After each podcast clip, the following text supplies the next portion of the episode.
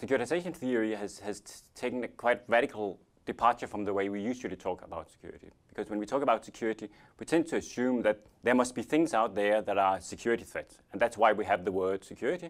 And then we take this word security and we go around and see where it fits to those things.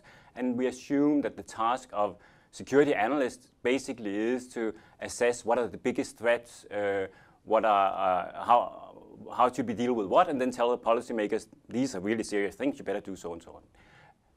The point of securitization theory is to say, well, it's actually the other way around. Th there are no natural things out there that are security threats and others that aren't. It's more that we as communities politically choose sometimes to deal with things in a particular way. We name certain things security problems, and when we do that, something happens to that issue and to our interaction around it. The point here is that when you say terrorism is a security threat, or you say climate change is a security threat, you're saying this is something existential that could be overriding normal issues. It's not a normal issue we can leave to normal politics and see maybe we deal with it, maybe we don't, maybe we do this, maybe we do that. No, it's a necessity. It's something that should not be allowed to happen. There's an existential threat here. If we allow it to happen, everything else will be lost. It will be too late. It will be gone.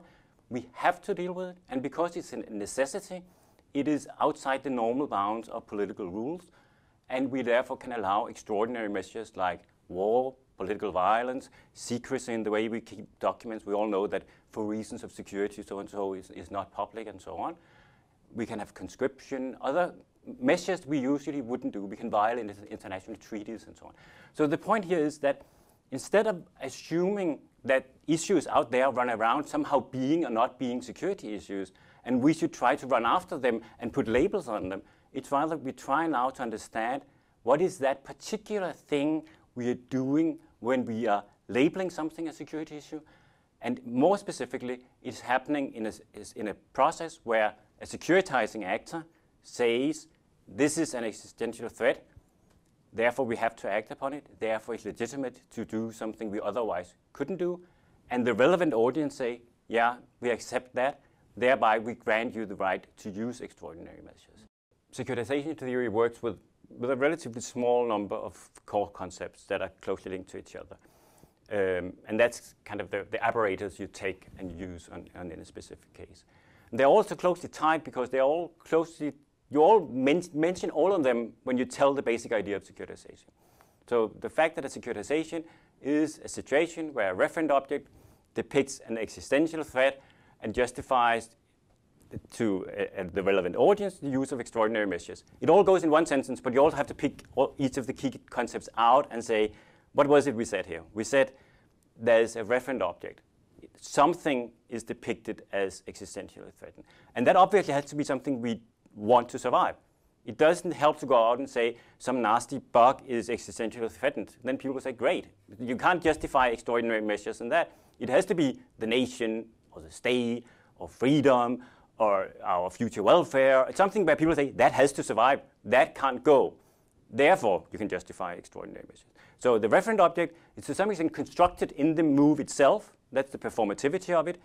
But it has to be, to be one that you are able to get away with saying it has to survive. A key concept in, in the construction, which has maybe get, got too little attention in the early versions of the theory, but I would today say is maybe the most important, is the audience.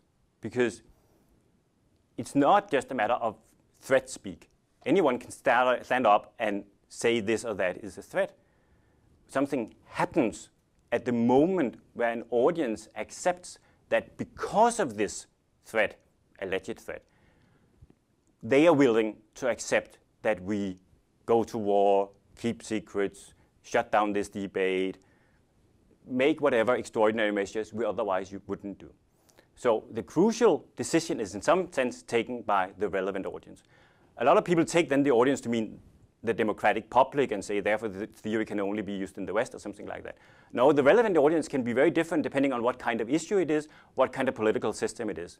Maybe in an autocratic system, the ruler only has to convince an inner circle of twenty generals around a table. But if they usually would do this, and he suddenly said, now we have to do that, if he would say, we have been doing so for until now, but now we should invade Kuwait, then you would still have to make an argument that is beyond the, extraordin the, the usual, justify something extraordinary like invading the neighboring country. So there's always an audience you have to convince, and that is the crucial event. That's the difference that securitization makes, that when you have done that, that issue has changed from being one kind of issue to another kind of issue, and it has new implications. Then there is a securitizing actor doing this. In a lot of the traditional security theories, you wouldn't be very clear on whether referent object or actor is the same. You talk about state security, but is the state the actor or the referent object and so on? When you move into all the new threats, it's quite clear you have to make this distinction, because you can maybe say the state wants to securitize for the state to survive.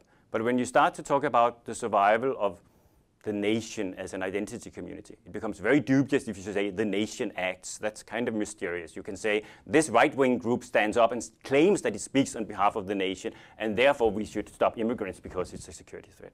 Or you go to the environment. The whales have to survive because otherwise we will no longer be able to be in the world we want to be in. But it's not the whales who are saying that. It's Greenpeace who says the whale have to, to, to survive and so on. So the referent object and the securitizing actor are two key concepts.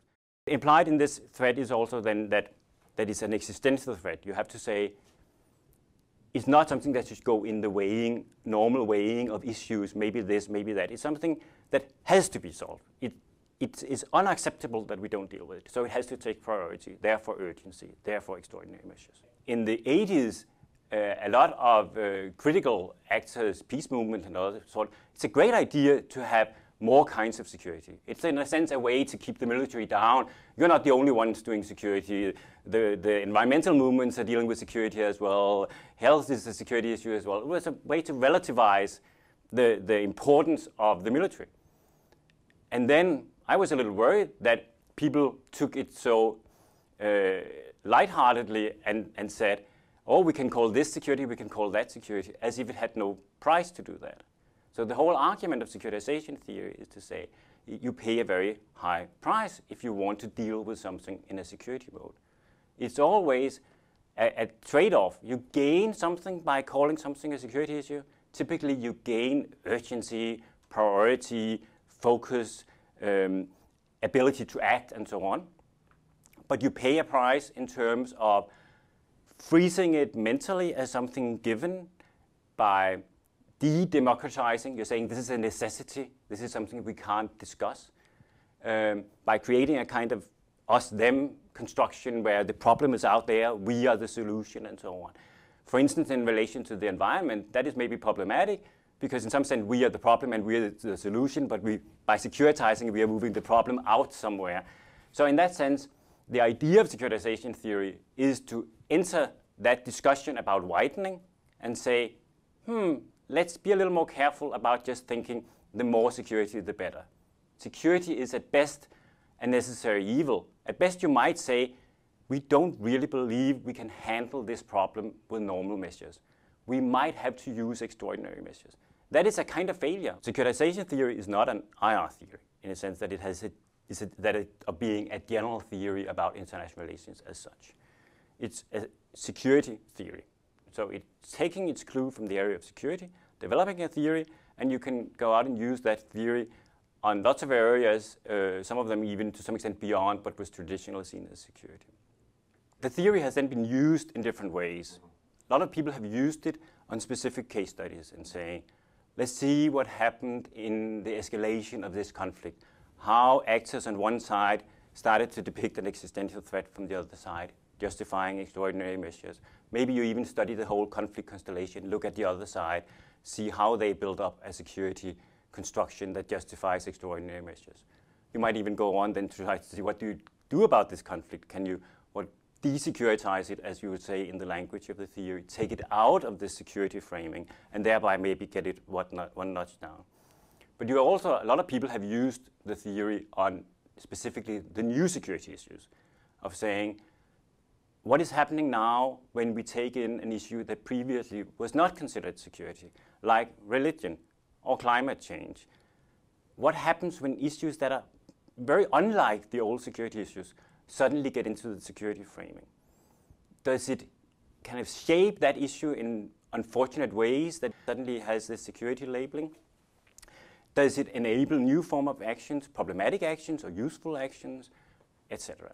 So a lot of the literature has been about this, what happens when something transforms from being not security to being security, where the theory has most often not been seen as the most attractive is when you get very close to classical issues, things that everyone takes to be security issues, classical military issues, classical great power issues, where everyone will say, sure, that's a security issue. We don't want to discuss how it got there. We know it's there because it's there, because it has to be there. Um, and where the question, it could also have been a non-security issue, is maybe not the most relevant. I naturally think securitization theory has something to contribute. And I would say we can then study how different securitizing actors want to make different reference objects the center of attention, focus on different threats, different extraordinary measures. So the variation, the struggle going on within something that is generally accepted as a security issue is still a powerful tool to understand.